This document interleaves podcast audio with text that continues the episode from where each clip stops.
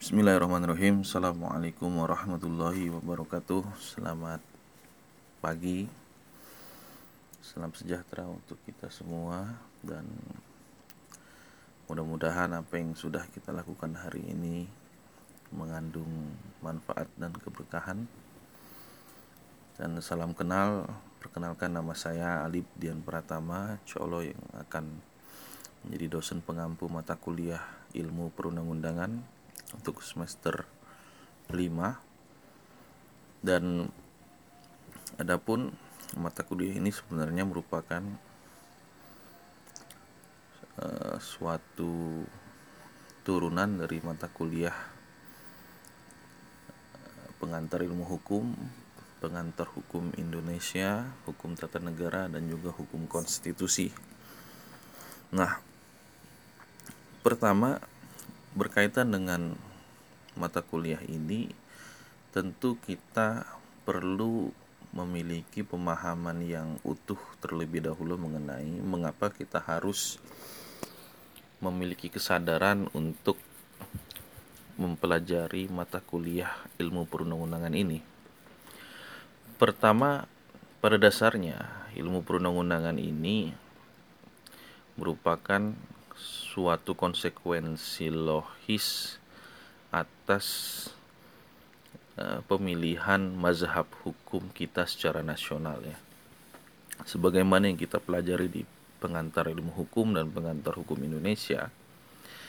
Jadi kalau kita melihat pada klausul di Undang-Undang Dasar 1945 pasal 1 ayat 3 dijelaskan bahwa Indonesia adalah negara hukum. Maka di situ kemudian kita mengenal istilah hukum sebagai panglima. Artinya, Indonesia tidak meletakkan individu di atas suatu negara, tidak meletakkan penguasa dengan berbagai macam atribusi kekuasaannya itu sebagai panglima, sebagai suatu individu yang berdiri di atas sistem-sistem ketatanegaraan. Makanya kemudian kita mengenal istilah negara hukum atau rechtsstaat. Artinya di situ hukum yang kemudian berdiri di atas individu-individu, dan individu-individu tersebutlah yang kemudian harus mentaati hukum tersebut. Individu yang kemudian harus menundukkan dirinya di atas kepanglimaan hukum. Hukum yang kemudian mengatur bagaimana tata cara berinteraksi antar individu. Hukum juga yang kemudian mengatur mengenai batasan-batasan kekuasaan, kewenangan, otoritas tertentu sehingga tidak melampaui dan melanggar hak-hak asasi yang sudah diatur dan disepakati secara kolektif pada pasal 28 di Undang-Undang Dasar kita mengenai hak asasi manusia. Baik itu meliputi hak untuk berpendidikan, mendapatkan akses kesehatan, hak untuk berpolitik, hak untuk menyatakan pendapat, menyuarakan pikiran, berserikat, berkumpul, mendapatkan akses informasi secara bebas, dan lain-lain. Artinya di sini kemudian kita memahami bahwa pada dasarnya Indonesia ini menganut mazhab hukum positif, ya. Hukum positif itu artinya hukum yang berlaku pada saat ini yang kemudian dikodifikasi atau dibukukan sehingga hukum itu memiliki daya paksa yang kemudian memiliki efek pemaksa. Nah, sebagai mazhab hukum positif, di sini kemudian konsekuensi logisnya itu adalah setiap tata perundang-undangan yang kemudian diproduksi oleh pemerintah dan DPR itu memiliki memiliki daya paksa terhadap warga negara. Setiap warga negara itu berkewajiban harus mentaati seluruh struktur, seluruh tata perundang-undangan yang kemudian sudah disahkan dan disepakati oleh badan eksekutif dan badan legislatif tadi. Makanya sebagai bagian yang tidak terpisahkan di dalam suatu dunia hukum, ilmu perundang-undangan ini menjadi penting sebagai dasar bagi kita untuk memahami bagaimana suatu perundang-undangan itu lahir, dibuat, kemudian apa-apa saja pada dasarnya sistem dan subsistem yang terkandung di dalam perundang-undangan itu, dan kira-kira apa dasar filosofis pada setiap perundang-undangan yang kemudian telah lahir, disahkan dan disepakati oleh badan eksekutif dan legislatif di Indonesia. Nah, kalau kemudian kita merujuk pada istilah-istilah ya, atau dasar definisi, dasar pengertian dari ilmu perundang-undangan, pada dasarnya ilmu perundang-undangan ini juga memiliki beberapa istilah. Kalau kita translasi ke dalam bahasa Inggris itu dikenal istilah science of legislation ya, atau yang dalam bahasa hukumnya itu, bahasa Belandanya itu Wetenschaft, diturunkan dari ilmu pengetahuan perundang-undangan. Ini bahasa Jerman, Gesetzgebungswissenschaft. Ilmu pengetahuan perundang-undangan merupakan ilmu interdisipliner ya, yang mempelajari tentang pembentukan peraturan negara. Jadi memang negara itu memiliki aturan. Gunanya aturan itu dalam rangka untuk membangun ketertiban. Kalau kemudian setiap warga negara itu diperbolehkan melakukan apa saja dengan dasar kehendak bebas, free will-nya itu, maka tentu pada suatu waktu dia akan melakukan perbenturan. Karena setiap kebebasan yang dia miliki itu pasti akan terbentur dengan kebebasan yang dimiliki oleh orang lain, sehingga terjadilah konflik di situ. Nah, untuk menghindari ketegangan dan konflik tersebut, maka dibikinlah suatu tata peraturan tertentu, patokan-patokan yang rigid, yang jelas, yang mana yang boleh dilakukan, yang mana yang tidak boleh dilakukan, yang mana yang boleh dilanggar, yang mana yang tidak boleh dilanggar. Kalau kemudian melakukan pelanggaran, apa sanksinya, apa konsekuensinya, dan lain-lain. Sehingga terwujudlah harmoni, terwujudlah ketatatertiban antar warga negara, sehingga negara pun bisa fokus untuk merealisasikan tugas-tugas dirinya sebagai suatu entitas sosial politik. Nah, cita-cita itulah yang kemudian terkandung, termaktub di dalam Pancasila. Nah, kalau menurut salah seorang sarjanawan hukum dari Indonesia, Hamid S. Attamimi ya, di situ jelaskan bahwa ilmu pengetahuan perundang-undangan merupakan ilmu interdisipliner yang berhubungan dengan ilmu politik dan sosiologi. Berkaitan dengan ilmu politik karena pada dasarnya proses pembentukan perundang-undangan itu melalui proses politik. Proses politik artinya di situ melibatkan pemerintah sebagai bagian dari kekuasaan eksekutif. Pemerintah itu merupakan presiden di sini, dan kemudian Dewan Perwakilan Rakyat yang merupakan representasi dari kekuasaan legislatif. Kedua-duanya merupakan lembaga politik. Lembaga politik pasti memproduksi suatu produk politik tertentu.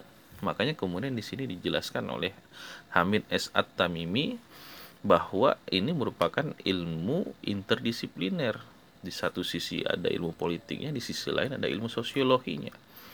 Ilmu sosiologinya maksudnya di sini setiap seorang lawmaker, pembentuk undang-undang atau pembuat undang-undang itu ingin mendesain suatu undang-undang tertentu, suatu peraturan tertentu, maka dia harus memiliki sensitivitas terhadap apa yang tengah berkembang, apa yang tengah terjadi pada realitas masyarakat yang dia wakili.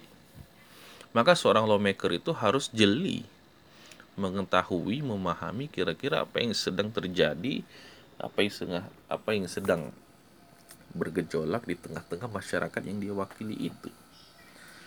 Misal kalau kemudian hari ini kita melihat suatu realitas baru, adanya fenomena pandemi COVID-19. itu kemudian merubah seluruh struktur kehidupan umat manusia. Aspek pendidikan kena, aspek teknologi kena, aspek ekonomi kena, aspek sosial politik kena. Seluruh seni kehidupan kita itu terkena dampak dari disrupsi besar yang bernama pandemi COVID-19. Maka di sini kemudian seorang lawmaker tentu akan berpikir, mengimajinasikan kira-kira hukum apa yang diperlukan oleh rakyat yang dia wakili ini sehingga fenomena pandemi COVID-19 ini bisa didudukkan dalam suatu produk hukum baru yang kemudian mengatur tata tertib baru bagi warga negaranya, bagi rakyat yang dia pimpin.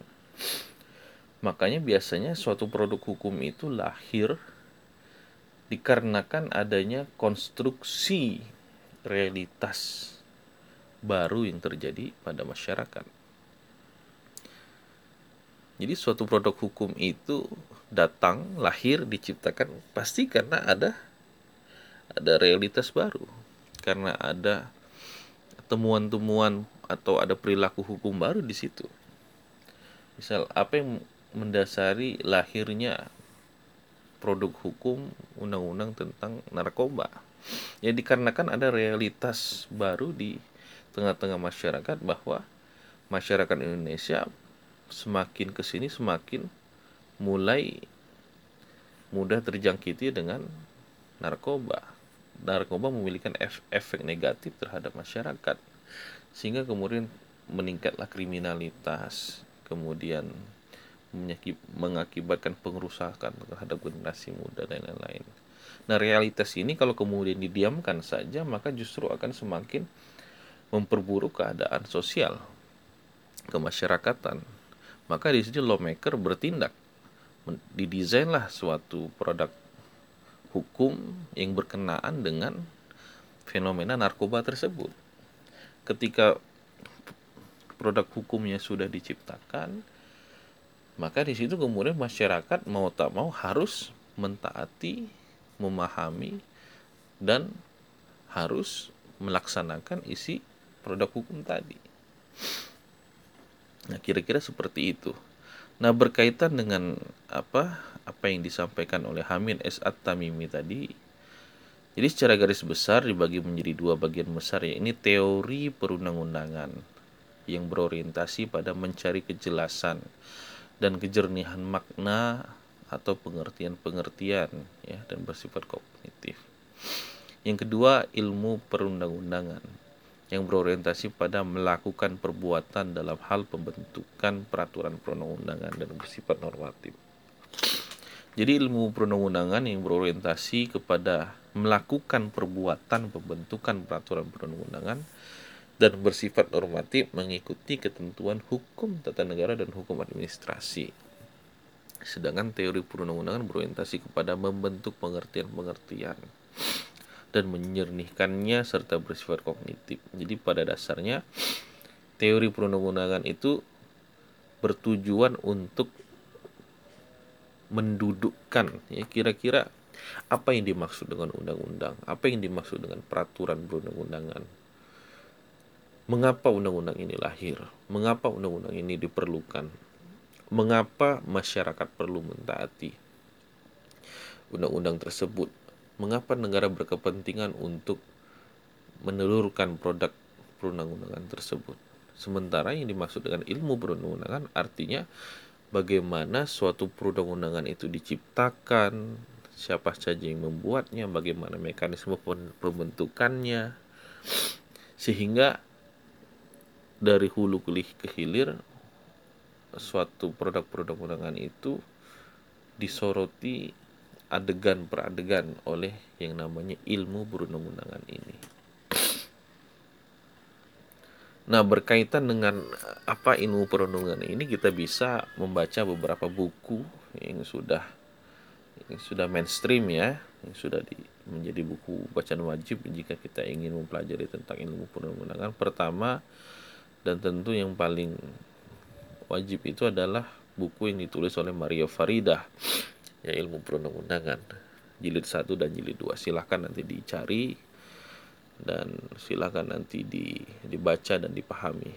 Kira-kira itu mungkin untuk sebagai pengantar. Mudah-mudahan bermanfaat. Saya akhiri, wassalamualaikum warahmatullahi wabarakatuh.